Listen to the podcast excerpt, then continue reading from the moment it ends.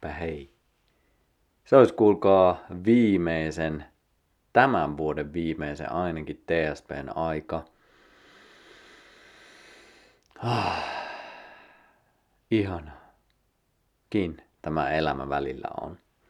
Mä ajattelin, että mä vedän tämmöisen sooloilun aika lailla vapaasti siitä vaan, mitä tulee mieleen. Muutamia isojakin teemoja ajattelin tässä vähän koskettaa, eli hyvin todennäköistä, että voi olla joillekin triggeröivää kamaa myös tulossa. Ja jos triggeri ei ole sanana tuttu, niin voitaisiin valita siihen myös sanat, että tämä saattaa sohasta sinua ehkä. Varsinkin jos on joku tie, tiukka mielipide siellä sulla taustalla, niin siihen voi olla sitten vähän sohaisuakin. Pyrin tekemään sen täysin kunnioittavasti ja välttämättä mitään sohaisuja ei edes tule, mutta ajattelin kuitenkin mennä hyvin rehellisesti isojenkin teemojen kimppuun ja vähän jakaa ennen kaikkea omia näkemyksiä. Ne, jotka on pitempään seurannut ja kuunnellut mun juttuja, niin ymmärtää ja on varmasti kuullut mun useastikin sanovan, että, että mitä mäkin jaan tässä ei ole mikään semmoinen totuus, jota pitää ajatella, että nyt mä pyrin johonkin täydelliseen totuuteen, vaan enemmänkin jaan tässä omia näkemyksiäni, kokemuksiani ja ilmiöitä, mitä mä havaitsen tällä hetkellä maailmasta, ennen kaikkea Suomesta ja omasta lähiympäristöstä. Ja siellähän on isoja juttuja. Siellä on tosi isoja juttuja. Ja yksi semmoinen ensimmäinen havainto, mitä mä oon tehnyt tässä, niinkin yksinkertainen havainto, kuin että ihmiset on tosi huolissaan. Osa. Osa ihmisistä on tosi huolissaan siitä, että mihin tämä kaikki on menossa. Ja mä ymmärrän sen huolen, varsinkin kun tullaan tämmöisiin pakkoasioihin, tullaan semmoisiin juttuihin, että pystyykö esimerkiksi tekemään työtänsä, pystyykö lapsia viemään harrastuksiin. Ollaan jo isoissa yhteiskunnallisestikin vaikuttavissa asioissa kiinni tällä hetkellä. Ja jotta meillä tulisi joku ymmärrys siihen, niin sehän on ihan äärimmäisen luonnollista, että meillä on huolta. Meillä on huoli siitä, että mitä tapahtuu, mihin tämä maailma menee. Niin mun mielestä se on se ensimmäinen tärkeä pointti tässä, että jos ei olisi mitään huolta tällä hetkellä tai ei olisi mitään kysymyksiä, niin se olisi aika erikoista, koska mulla ainakin on tosi paljon kysymyksiä. Mulla ei välttämättä niinkään huolta ole, mutta mulla on tosi paljon kysymyksiä. Mulla on myös tosi paljon epätietoisuutta siihen, että, että se miten mä hahmotan asioita ja maailmaa, niin ei välttämättä ole samanlainen tapa kuin miten joku toinen hahmottaa. Ja siinä ei ole mitään vertailua siihen, että mikä on parempi, vaan se on se vaan realiteetti, että se on erilainen.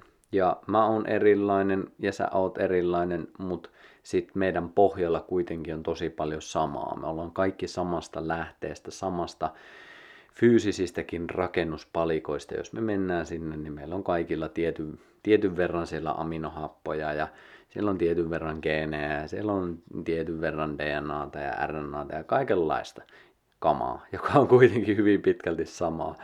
Ja sitten jos me katsotaan, niin meillähän on hyvin paljon samaa myös toisten eläinten kanssa. Mennään vaikka simpansseihin, mennään vaikka bonoboihin, niin hyvin, hyvin paljon samaa. Jos oikein muistan, mitään muistiinpanoja mulla ei tietenkään tässä ole, mutta 98 prosenttisesti hyvin samaa kamaa, mitä ollaan esimerkiksi simpanssien kanssa.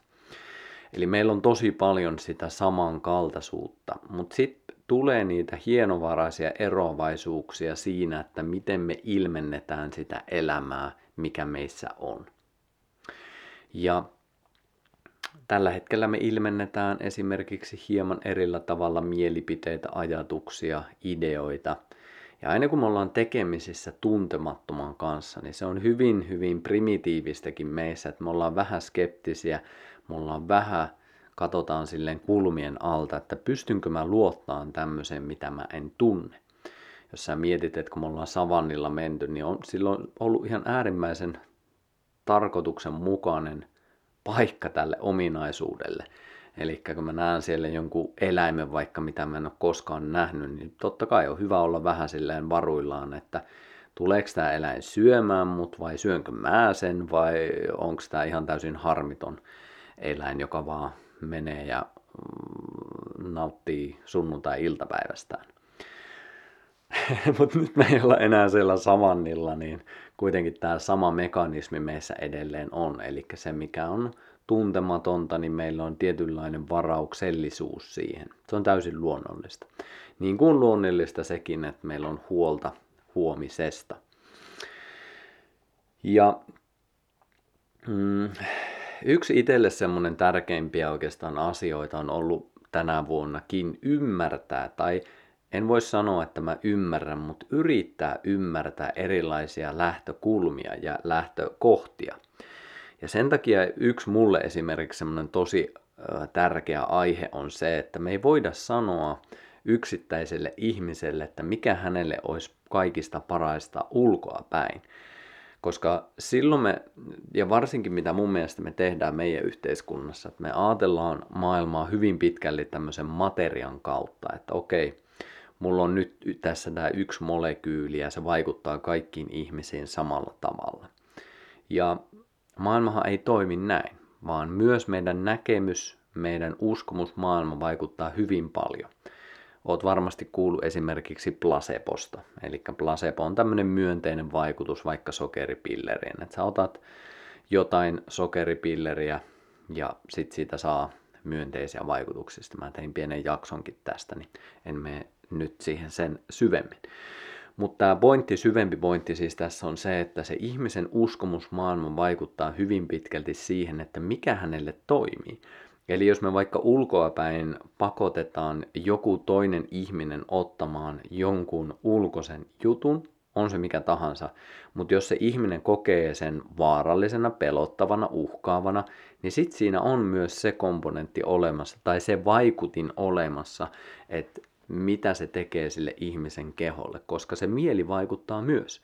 Ja tämä on mun mielestä sellainen, mitä ei ole hirveästi nyt huomioitu, että on menty tosi semmoisen materian kautta ja ajateltu, että kaikille ihmisille toimii samalla tavalla nämä asiat. No ei toimi. Valitettava realiteetti on se, että meillä on myös näkemyksiä, uskomuksia ja se, että miten me reagoidaan johonkin asiaan, vaikuttaa myös, tai tulee myös siitä, että miten me nähdään se asia. Sen takia semmoisen niin täysin yhtenäväisen linjan löytäminen mun mielestä on täysin mahdotonta, koska meillä ei ole samanlaisia uskomusmaailmoja. Ja joku tieten voisi väittää, että, että toinen uskomusmaailma on parempi kuin toinen, ja sitten se, kuka määrittää sen, että mikä on parempi, että sen mukaan sitten mentäisiin. Ja osittainhan tätä ilmiötä on näkyvissä, eli tietyllä tavalla se länsimaalainen näkemys siitä, että miten ihmiskeho toimii. Se toimii hyvin mekaanisesti ja nappia painamalla ja kemikaalin antamalla, niin tietyt reaktiot aina tapahtuu. Mutta ihminen on mun näkemyksen mukaan kokonaisuus ja meihin vaikuttaa meidän tunteet, ajatukset, uskomusmaailmat, meidän sosiaaliset suhteet huomattavasti paljon enemmän kuin sitten tämmöiset yksittäiset, otetaan nyt vaikka ravintolisät, mitä joitain itsekin käytän. On aina kiva ottaa sieltä niin sanotusta omasta maailmasta, ettei aina vaan semmosia täällä yritä demonisoida, mitä ei itse edes käytä. Ai että, ihanaa. Näistä, näistä mun mielestä, miksi mä teen nytkin tätä podcastia, niin mm, yksi semmoinen ilmiö, mitä mä oon tänä vuonna havainnut, on se, että jos mä sanon jotain, niin se kuullaan aina tietyllä tavalla sen äh, kuulijan lähtökohdista käsin. Eli jos mä sanon vaikka jotain, ja siinä ei sanota siinä mun sanomisessa jotain, niin sit siihen tartutaan, mitä ei ole sanottu. Tai sitten, että mm, ei välttämättä kuulla sitä, mitä oikeasti pyritään sanotaan, mikä voi olla toki myös sanojassa itsessäänkin sitten puutteellinen ominaisuus, eli meikäläisessä. Mutta se helposti menee siihen, että me reagoidaan siitä omasta näkemyksestämme käsin, eikä me nähdä eikä kuulla silloin toista ihmistä. Ja tässä tulee mun mielestä haasteeksi sit se, että että me ollaan tosi nopeasti ja, ja tällä hetkellä aika kärkkäänäkin mun mielestä kommentoimassa ja reagoimassa. Ja aina kun me reagoidaan, niin me tullaan tietyllä tavalla sieltä liskoaivoista käsin. Se ei ole silloin hirveästi semmoista sydäntä laajentavaa, myötätuntoista, läsnä olevaa, vaan se on hyvin primitiivistä, reagoivaa, nopeasti siihen niin ärsykkeeseen impulssiin tarttumalla, lyömällä sitä alaspäin tai jotenkin muuten kohtaamalla tietyllä tavalla sitä tuntematonta ja sitten pyrkiä sitä tuntematonta hävittämään siitä. Ja se ei ole niin lähtökohtaisesti mun mielestä hirveän hyvä kommunikaatioväylä. Ja ei siinä, kaikki ei välttämättä haluakaan tällä hetkellä kommunikoida, halutaan ehkä tuoda jotain totuutta, koetaan ehkä, että nyt on tosi tärkeää nousta parrikaadeille, koetaan jotain sisäistä tunnetta, joka koetaan sitten tärkeämmäksi esimerkiksi kuin ihmissuhteet. Ja se on täysin sallittua. Jokainen mun mielestä saa valita just ne suunnat ja tärkeät pointit, mitä siellä itse kokee, koska en mä voi niihin vaikuttaa, enkä mä voi tulla sanomaan, mikä sille toiselle ihmiselle on tärkeää. Mutta minkä mä voin tehdä, on määrittää ja selkeyttää itselle sen, että mikä mulle on tärkeää. Ja mulle moni, harva ajatus, harva uskomus enää on niin tärkeää, että mä veisin ne jotenkin ihmissuhteiden edelle. Varsinkaan tärkeimmissä, rakkaimmissa ihmissuhteissa, joissa en kyllä koe tällä hetkellä, että on edes semmoista konfliktia minkään ajatuksenkaan kanssa, mutta, mutta ymmärrän ja havaitsen ja varmasti säkin oot lähipiiristä huomannut, että monilla – on saattanut esimerkiksi ihan pari suhdekin mennä poikki erilaisten uskomuksien kautta. Tai siis korjaa, erilaisten uskomusmaailmoiden kohtaamisen, että kun ne tulee yhteen ja huomataan, että hei, mehän ei ajatellakaan samalla tavalla, sulla on täysin erilainen uskomusmaailma. Ja jotenkin tähän mä haluaisin tuoda sen näkökulman, että onko se sitten niin huono asia. Että jos sulla on tullut vaikka selkeäksi se, että sun parisuhteessa se toinen ihminen ei olekaan hyväksyvä sille, mitä sä oot, niin eikö se ole hyvä, että se tulee näkyväksi? Onhan se nihkeitä joo ja voi olla, että suhdekin loppuu joo, mutta, mutta haluaisitko sä jotenkin elää sellaisessa maailmassa, missä se ei tulisi näkyväksi? Mä ainakin itse koen, että se on ihan mahtavaa. Se on ihan perseestä siinä hetkessä, mutta isossa kuvassa voi olla äärimmäisen vapauttavaa. Sitten se ehkä mahdollistaa sellaisten ihmisten löytämisen, jotka hyväksyy sut sellaisena kuin sä oot. Tämä on vain yksi ajatus, ei totuus.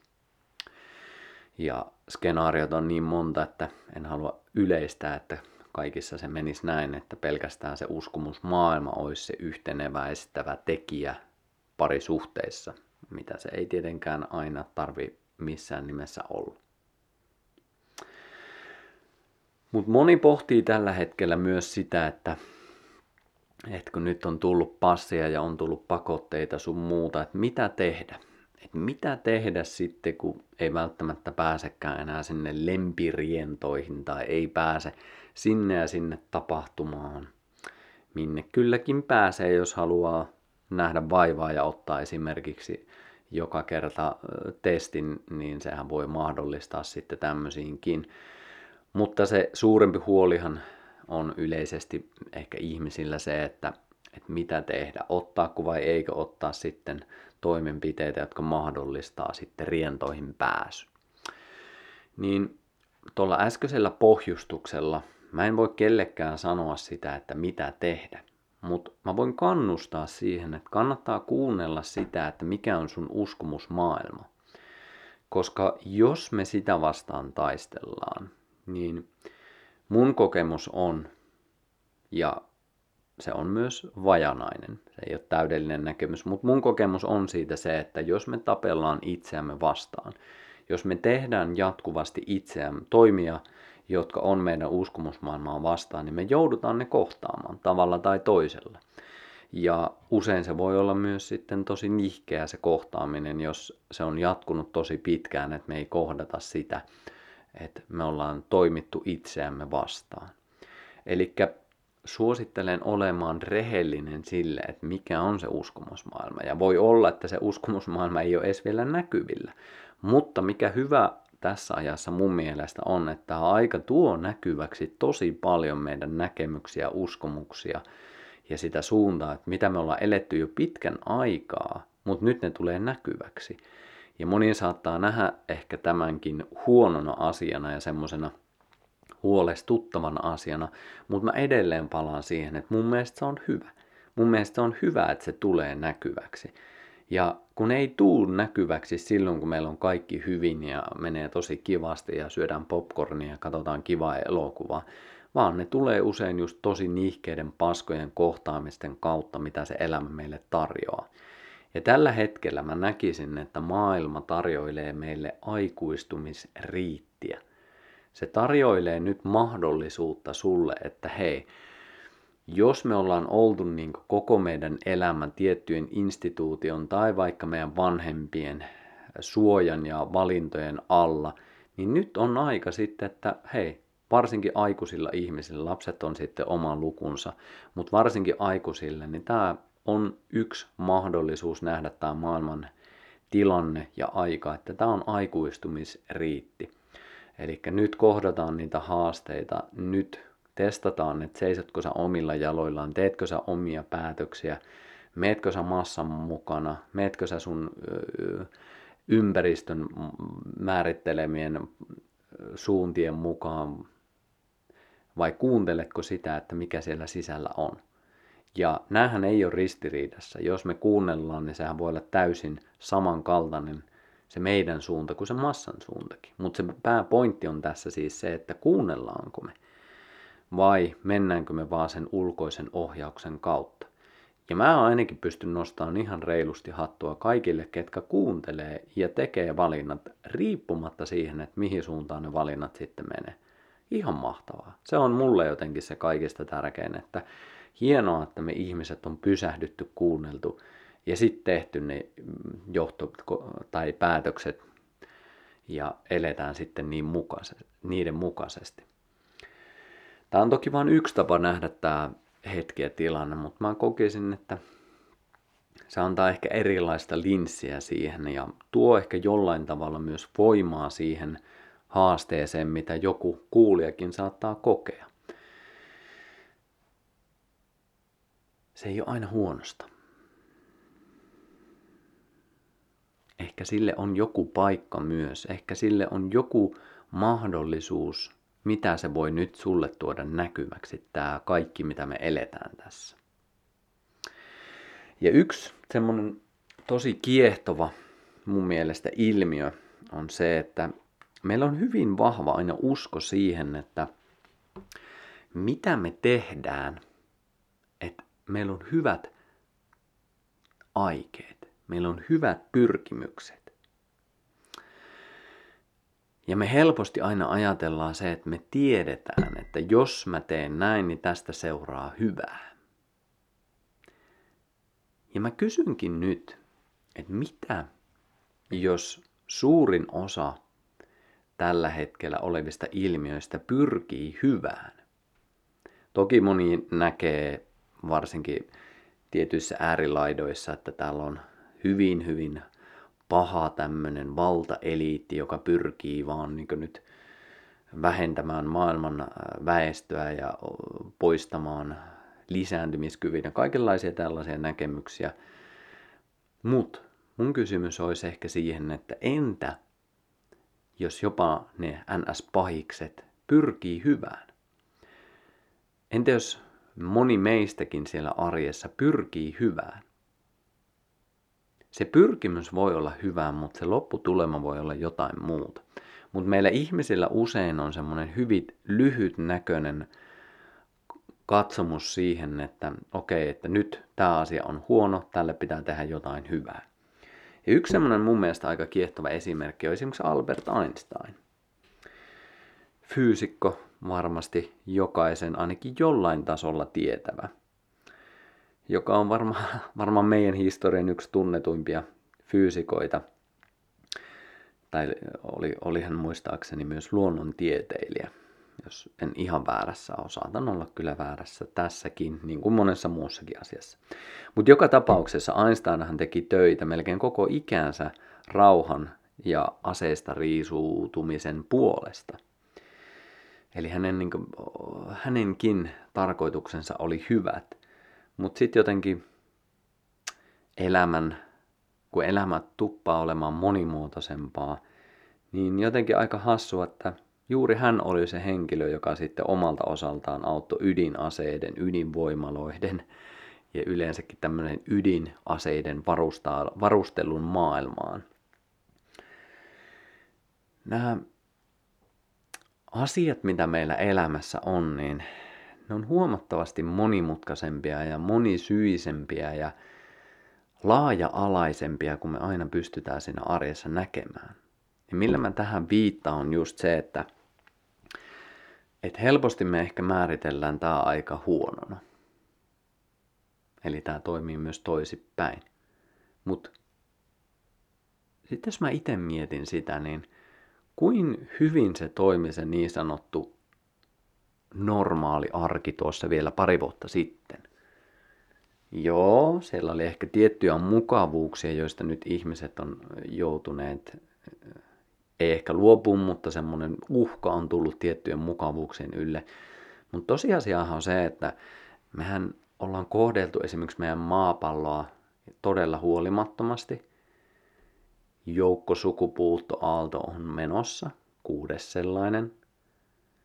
Moni kyseenalaistaa sen, että kuinka vahva ihmisen rooli on siinä, mutta näkisin, että meidän toimet on niin valtavan massiivisia, muun muassa sillä, että me viedään koko ajan elintilaa muilta eliöiltä. Me ei mietitä oikeastaan muuta kuin rahaa, taloutta, kasvua. Että semmoinen niin monimuotoisuus, elämän arvostaminen on ollut aika, aika vähäistä. Niin oltaisiko me muutettu mitään, jos mitään isompaa ei olisi tapahtunut? Mä en jaksa uskoa siihen. Me oltaisiin jatkettu ihan samalla tavalla. Me oltaisiin kulutettu kaikki maailman resurssit loppuun. Ja se, mihin me ollaan tällä hetkellä pistetty vahva semmoinen luotto on teknologia. Että ei huolta, teknologia pelastaa. Että mä voin edelleen jatkaa tätä mun länsimaalaista elämäntyyliä, niin missä mulla on nämä älylaitteet ja mulla on nämä teknologia ja mulla on tämä pääsy 247 ruokakauppaan, nettikauppaan, ihan mihin vaan oikeastaan. Niin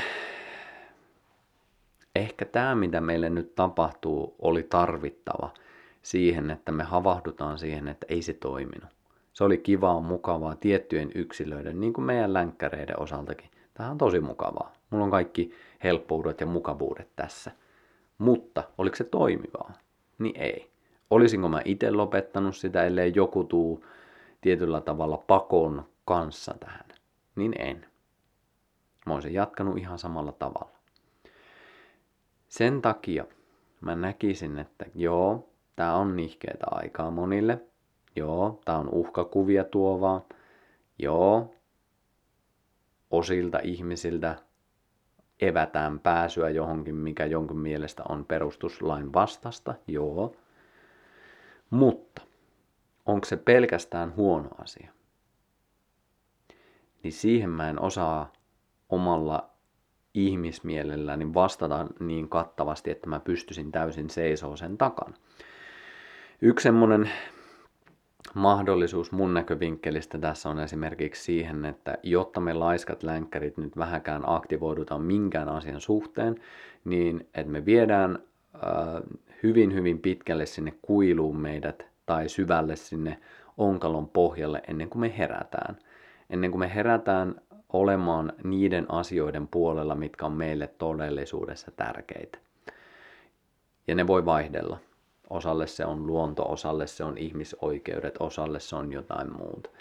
Mutta just se, että kun me ei jotenkin vaan aktivoiduta silloin, kun on mukavaa. Ja mä oon tämän huomannut omassa elämässäni, ihan samalla tavalla valmennustyössäkin, että monesti silloin kun se paska niin sanotusti osuu siihen tuulettimeen, niin sit me aletaan miettiä, että perkule, mitä mä voisin tehdä? Miten mä voisin nyt vähän aktivoitua ja skarpata tässä?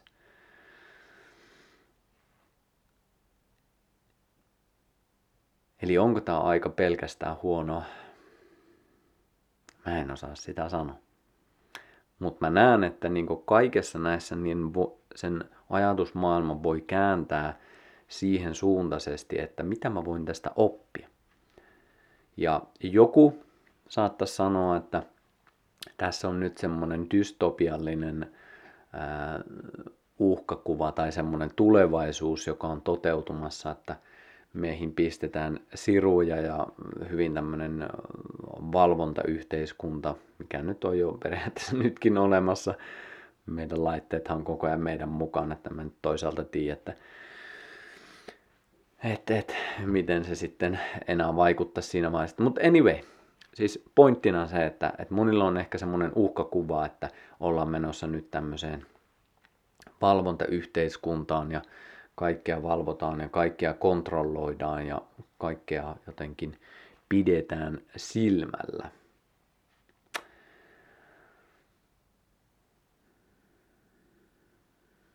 Mikä voi olla siis myös hyvin totta. Mä en ole niin mitään näitä kieltämässä, mä vaan niin enemmänkin tuon erilaisia näkökulmia esille, mitä ihmisillä on näitä huolenaiheita. Ja mä oon itse ollut jo tässä niin tämänhetkisestäkin teknologiasta ja huolissaan siinä määrin, että tämä on hyvin, hyvin koukuttavaa.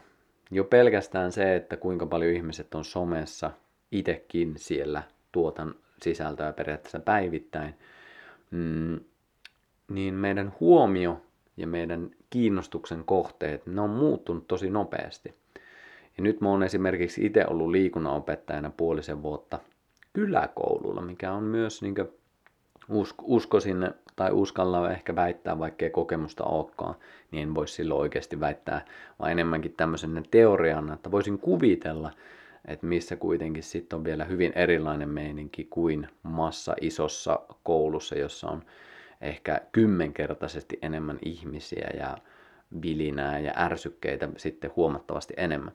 Mutta tällaisessa pienemmässäkin ympäristössä on huomannut sen, että nuoret on aika paljon, varsinkin sitten kun tunti loppuu, niin se puhelin on heti siinä ja sitten ihmiset vähän niin kuin häviää paikalta. Et fyysisesti heidän kehonsa on siinä, mutta ehkä muuten ei enää hirveästi olla sitten läsnä siinä. Ja tämä on vaan niin yksi esimerkki siitä, että miten tämä jo nykyinen teknologia koukuttaa ja muuttaa sitä meidän olemisen tapaa. Ja moni on valinnut sen, että haluaa teknologiseen kehitykseen mukaan ja haluaa mennä sille polulle. Ja mikä siinä? Mahdollisuudet näyttäisi lisääntyvän koko ajan ja vempaimia ja siruja ja keinotekoisia todellisuuksia ollaan jo nyt, tai ei edes luomassa, vaan niitä on jo olemassa. Niin jos sen haluaa valita, niin mun mielestä se on mahtavaa hieno homma, jos senkin tekee valintana. Mua se ei hirveästi tällä hetkellä houkuta, ja se voi olla myös tietyllä tavalla semmoinen primitiivinen tuntemattoman pelko, mikä siinä on. Mutta ihan vertauskuvana siihen vaan, että miten jo nykyinen teknologia vaikuttaa ja sitten myös me laitetaan siihen vielä tehostimia, niin kuinka iso vaikutus sillä on meidän psyykkeeseen, meidän mieleen, meidän olemiseen ja siihen, että mikä meillä yleensäkin kiinnostaa jos me esimerkiksi, ehkä, ja tässäkään, niin kuin, koska palatakseni tuohon mitä aiemmin sanoin, että mä en voi tietää sitä. Että vaikka mulla on itsellä ehkä semmoinen niin pelko, uhkakuvakin siinä, että mitä se voi tarkoittaa, mutta tiedänkö mä sitten sitä, että mikä on se lopullinen vaikutus kokonaisuuteen, niin en tietenkään jostain niin hurjasta näkövinkkelistä ajateltuna, niin ehkä se on justiinsa se, milloin me sitten, kun me mennään tuommoisen keinotekoisen todellisuuteen, niin me havaitaan se, että kuinka huonosti me ollaan vaikka kohdeltu meidän äitimaata ja sitten me aletaankin sitä kautta jotenkin havahtuun kollektiivisesti siihen ja tekemään oikeasti niitä asioita. Who the fuck knows? Mä en mä ainakaan pysty näkemään niin kauas sinne. Et sen takia tämä on siis vaan niinku yleinen pointti tähän, että kun me ei voida tietää, että mikä on niin sanotusti hyvää tai mikä on niin sanotusti huonoa. Me nähdään niin lyhytkantoisesti ne ja aina niiden omien uskomusmaailmojen läpi. Niin sen takia, että kun ihmiset puhuu tässäkin ajassa, että kun tämä on niin huono asia tai että tämä on niin hyvä asia, niin mä aina sanon sen itse, että mä en tiedä. Tiedätkö, mä en tiedä. Mä katson tätä asiaa uudelleen viiden vuoden päästä, kymmenen vuoden päästä. Ja jos hyvin käy, niin ehkä 2-30 vuoden päästä, jos tämä maapallo on vielä olemassa ja meikäläinen on olemassa. Niin sit mä voin jotenkin katsoa tätä. Ja silloinkin se on vajanainen näkymä. Mutta asiat, jotta ne muuttus, niin usein kaipaa tönäsyä. Me tarvitaan erilaisia ääripäitä, että se kokonaisuus meille hahmottuu. Ja sen takia, sen takia se, että me tuomitaan toisten ihmisten ratkaisut, tai jopa se, että me lukittaudutaan, että minä en koskaan tekisi noin, niin me lukitaan itsemme tietyllä tavalla sen menneisyyden kautta. En mä voi sanoa millekään, että mä en koskaan tekisi noin. Voi olla, että viime vuoden päästä mä teen täysin erilaisia ratkaisuja. Mä haluan antaa kaikille ma- asioille mahdollisuuden. Mä haluan antaa sille nyky, korjan sille sekä nyky- että tulevalle hetkelle, että se määrittää sitten sen, että mitä mä teen. En niinkään se, että se menneisyys määrittää. Vaikka tässä hetkessä ajattelen, että ei mua kiinnosta sellainen, että, että mä jotenkin niin hyppäisin keinoteollisen todellisuuteen, eläisin sitä kautta. Mutta en mä myöskään lukittaudu siihen. Vaan mä annan sen tulevaisuuden määrittää sitten sen. En niinkään sen menneisyyden uskomusmaailman tai pelon tai jonkun uhkakuvan, vaan se, että sit kun se todellisuus mullekin alkaa pikkuhiljaa näkyä, avautumaan – en mä voi tietää, miten se avautuu vuoden päästä, viiden vuoden päästä, kymmenen vuoden päästä. Ja mä tiedän, että joillekin voi olla vaikea kuunnella tätä, koska voi olla niin vahvasti lukittautunut johonkin, että ei, Teemu, sä oot väärässä. Tämä on hyvä asia, tämä on huono asia. Ja voi olla, että sä oot täysin oikeassa. Ja samaan hengenvetoon mä haluan itse antaa sille mahdollisuuden, että ehkä me ihmiset ei kuitenkaan tiedetä. Joo, kyllä me pystytään niin niitä molekyyliä pilkkomaan ja joo, kyllä me pystytään niin määrittämään joku tietty, tietty ketju meidän kehossa tosikin pitkälle, mutta sitten kuitenkaan. Kuinka paljon me tiedetään, että mitä me ei tiedetä, koska ei me yleensä tiedetä sitä, mitä me ei tiedetä. Sen takia se on just ei-tietämisen tilassa tai se on jossain tuolla kauempana ja tietäminen on taas, mikä on meidän tässä tietoisuudessa lähellä, tässä käsillä. Ja jos me lukittaudutaan tässä hetkessä, tässä maailmantilassa siihen, että nyt mä tiedän, nyt me tiedetään, niin sitten me ei hirveästi anneta välttämättä edes kysymyksille mahdollisuutta avautua. Hmm, mitähän tämän oven takana? Hmm, mitähän muuten tämän maailman voisi nähdä? Hmm, tai vaikka kun tutkitaan erilaisia ilmiöitä, että kuka ne kysymykset siellä asettaa, että mitä tutkitaan, että kuinka paljon se esimerkiksi tuo näkyväksi sitä maailmaa, mitä me tällä hetkellä luetaan tiedotusvälineiden kautta tai television tai radion tai somen tai minkä tahansa kautta. Mitä jos on olemassa paljon paljon paljon isompi, laajempi kokonaisuus, mitä kukaan ei näe? Mitä jos on olemassa kysymyksiä, joita tällä hetkellä kukaan ei kysy, koska niille ei edes anneta mahdollisuutta tulla näkyväksi? Koska me ollaan lukittauduttu. Me pidetään niin kiinni siitä meidän maailman näkemyksestä, että miten tämä on.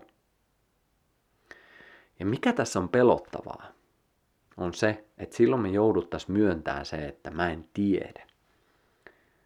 Tulla epätietoisuuden tilaan mikä on monille hyvin pelottavaa, koska me ollaan niin se tietäminen linkitetty meidän turvallisuuden tunteeseen. Kun mä tiedän, mä oon turvassa. Jos mä en tiedä, niin mä vaikka otan niin kauan selvää asioista, että mä tiedän, jotta mä voin huokasta olevani turvassa.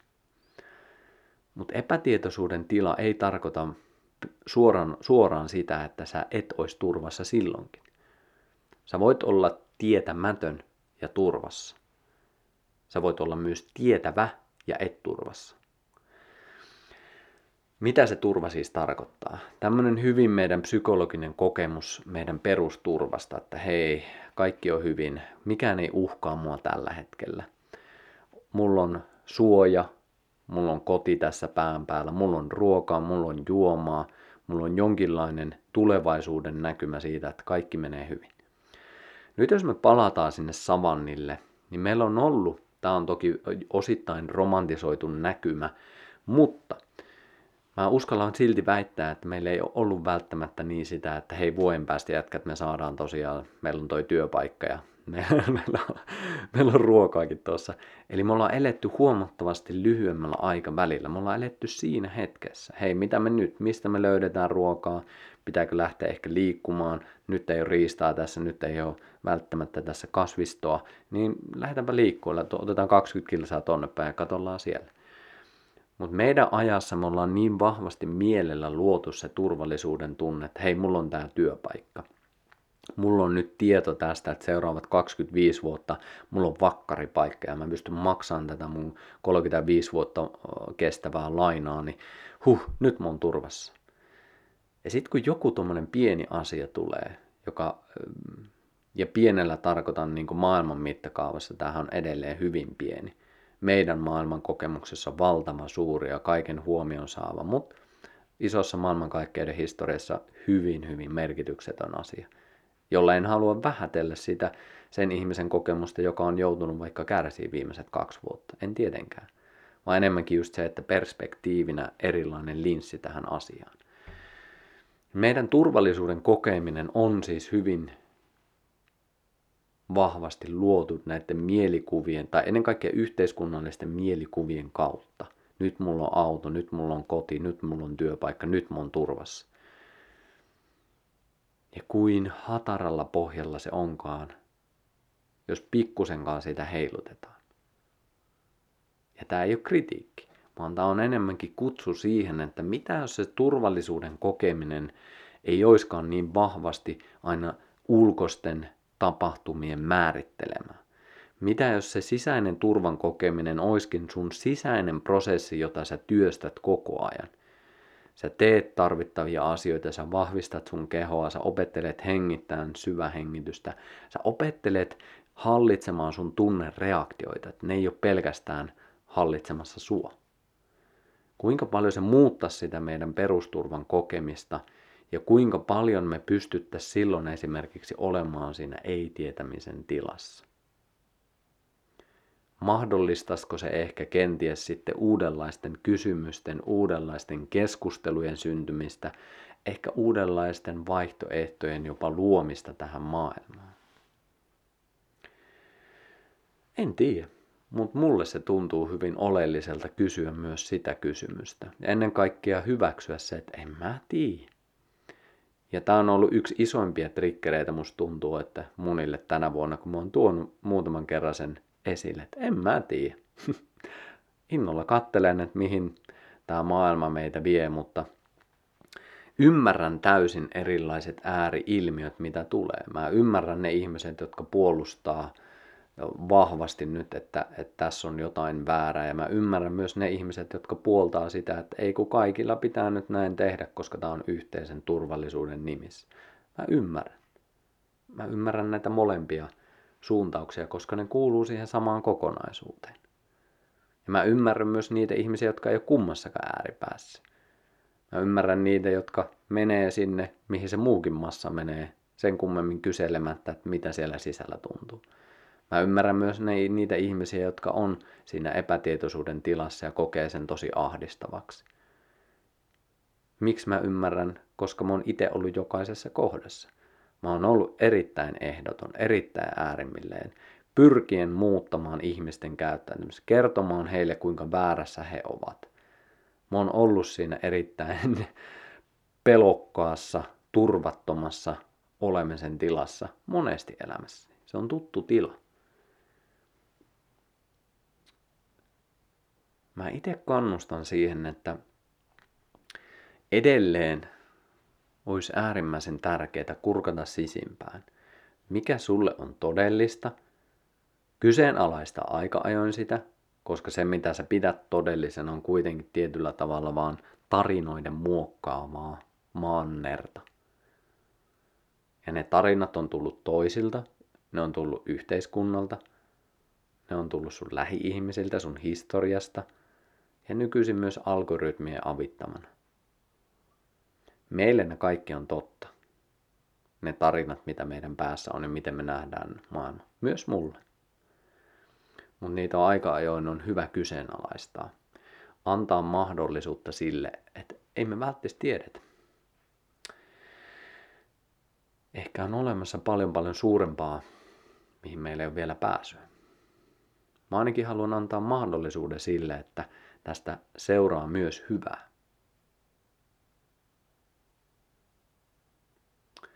Ja sitten kun mä oon kurkattu sinne sisimpään, sit ei voi jäädä myöskään passiiviseksi.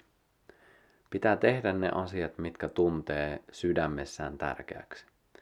Ja antaa mahdollisuus myös sille, että ehkä ne muuttuu siinä matkan varrella. Ehkä se koko matka vie sua sitten loppupeleissä johonkin toiseen suuntaan, mutta se matka on silti käveltävä. Sen takia mä en kannusta siihen nyt vaan istuskella ja katellaan, kun kaivosyhtiöt tuo ja tuhoaa meidän maaperää ja vesistöt. Että sitten me oltaisiin vaan semmoisessa hyväksyvän tilassa. Ei. Se ei ole se juttu. Vaan jos me koetaan se tärkeäksi, että me tehdään asioita. Me oikeasti puolustetaan sitä, mikä meille on tärkeää. Me ollaan niiden asioiden puolella, joita me halutaan tulevaisuudessakin nähdä. Ja mä haluan nähdä, että mun lapset hengittää edelleen puhasta ilmaa, pääsee juomaan puhasta vettä, pääsee syömään puhasta ruokaa. Mulle ne on tosi tärkeitä arvoja, koska ilman näitä perusasioita mun mielestä ihmisen terveys, se on hyvin hyvin vaikea toimia. Eli tutkitaan sisintä, ollaan rehellisiä sille, että mikä on siellä se uskomusjärjestelmä ja seurataan niitä toimia, pyrkien kuitenkin aina hyväksymään se, että, että se meidän näkemys ei ole koko totuus. On ihmisiä, jotka näkee maailmaa toisilla tavalla ja me ei voida sanoa, että he on väärässä. Tämmöinen tietyllä tavalla tämmöinen oikea oppisuus, niin se on, se on vaarallinen ilmiö myös. Ja sitä näkyy hyvin monessa ja mä en, en ole ihan varma, että tuleeko se tuolta vanhoista uskonto peruista, jos on ehkä nähty semmoinen oikea oppisuus ja väärä uskosuus, niin ehkä se on tietyllä tavalla jäänteitä sieltä, mutta se on jotenkin hyvin vahvasti nostanut päätänsä. Oletko oikein ajatteleva vai oletko väärä uskoinen? Mä haluaisin nähdä, että tai ainakin oma näkemys henkisyydestä on se, tai ihmisyydestä yleensäkin, että ei se tuomitse. Ei se ole ehdollinen. Miksi meillä ihmisillä pitäisi olla toisillemme niin ehdottomia? Ja edelleenkään se ei tarkoita sitä, etteikö me tehdä mitään. Kyllä meillä on matka tässä käveltävänä, jokaisella se oma. Mutta jotenkin jos me pystytään ymmärtämään se, että maailma ei ole reilu, ei se ole koskaan ollutkaan. On hienoa, että me taistellaan tasa-arvon ja ää, ihmisyyden tasa-arvoisuuden puolesta. Ne on tärkeitä asioita ja mä itsekin allekirjoitan ja pyrin tukemaan niitä. Mutta samaan hengenvetoon ei maailma ole reilu. Osalla ihmisillä, muistaakseni, jos muistan Jamie Wheelin kirjasta oikein, niin ää, 26 maapallon rikkainta omaa enemmän resursseja kuin neljä miljardia siellä alapäässä olevaa ihmistä näin niin varallisuuden kannalta. 26 ihmistä. Niin se on jo itsessään aika silleen, että ei tämä maailma ole reilu. Kaikella kunnioituksella. Mun sanomisilla ei ole niin iso vaikutus kuin Jenkkien presidenteillä. Se on vaan realismia. Ja se ei tarkoita sitä, että mä, ei, totta kai me ihmisinä ollaan kaikki samanarvoisia, mutta se, että tämä maailma, niin kuin, tässä on niin paljon elementtejä, jotka on mun mielestä hyvä, tai ei niitä ole pakko hyväksyä, voi niitä vastaan taistellakin ja niin kuin sanottua, mun mielestä on tärkeää, että me edistetään niitä arvoja, mitä me jokainen halutaan nähdä. Niin kuin tasa-arvo, se, on, se olisi erittäin toivottavaa. Mutta mä myös toivoisin, että me nähdään se realismi, missä me myös eletään koska vasta sitten me voidaan oikeasti muuttaa niitä. Ja niin kuin realismi mun mielestä on tällä hetkellä se, että ei meillä kiinnosta paskan vertaa tietyt eliölajit.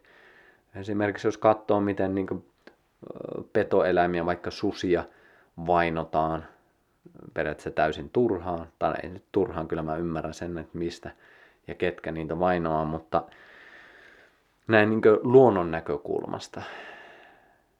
Me aina demonisoidaan joku, me hyökätään sitä vastaan, me yritetään kitkeä se pois, ihan samalla tavalla kuin tämä viruskin. Me pyritään kitkeä, me pyritään taistella sitä vastaan. Ja me ajatellaan, että me tehdään hyvää.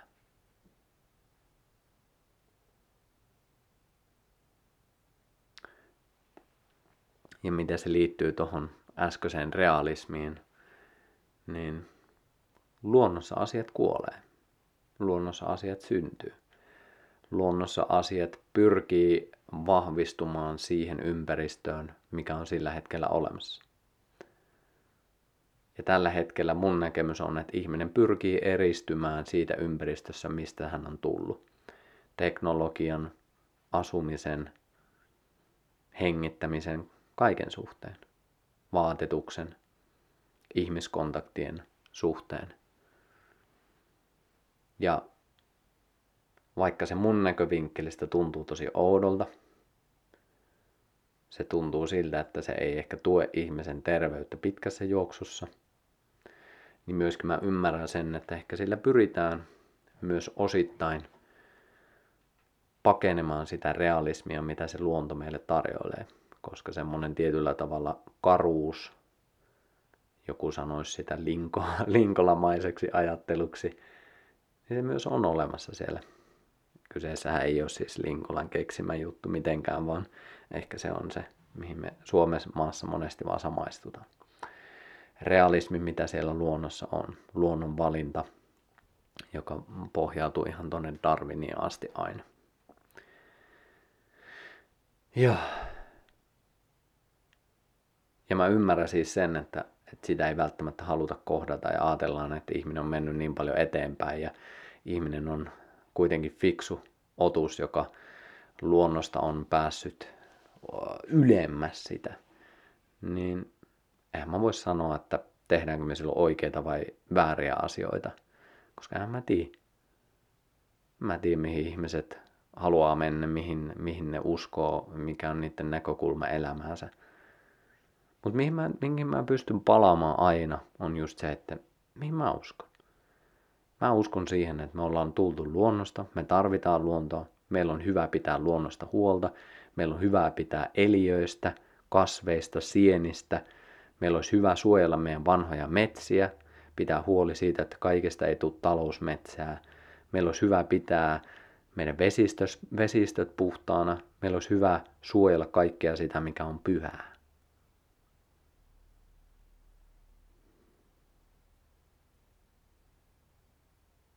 Se tuntuu just nyt tärkeältä sanoa.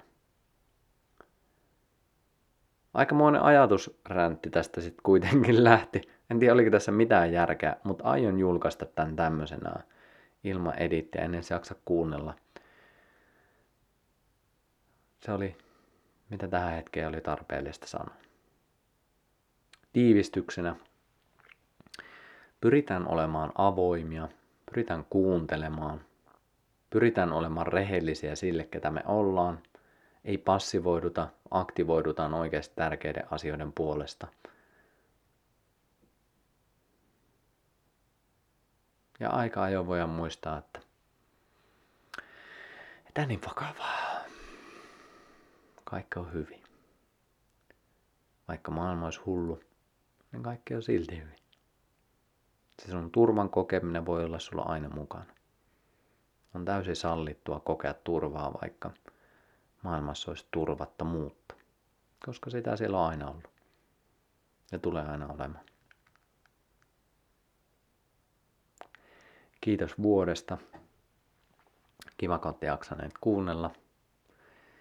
Ensi vuonna todennäköisesti jatketaan sitten näiden sooloilujen suhteen. Ehkä otetaan samaa aikaa IG-liveä ja saatte nauhoitteet sitten näistäkin. Katsotaan, mitä keksitään. Kivaa loppuvuotta. Kiitos tästä mahdollisuudesta vielä tähän loppuun avata tätä ajattelua. Tämä oli hyvin tämmöinen tässä hetkessä tullut. Nämä asiat on mulla ollut pinnalla ja kiva, kun sain niistä vähän höpötellä ja kiva, kun jaksoit vielä kuunnellakin. Kaikkea hyvää sulle. Moikka!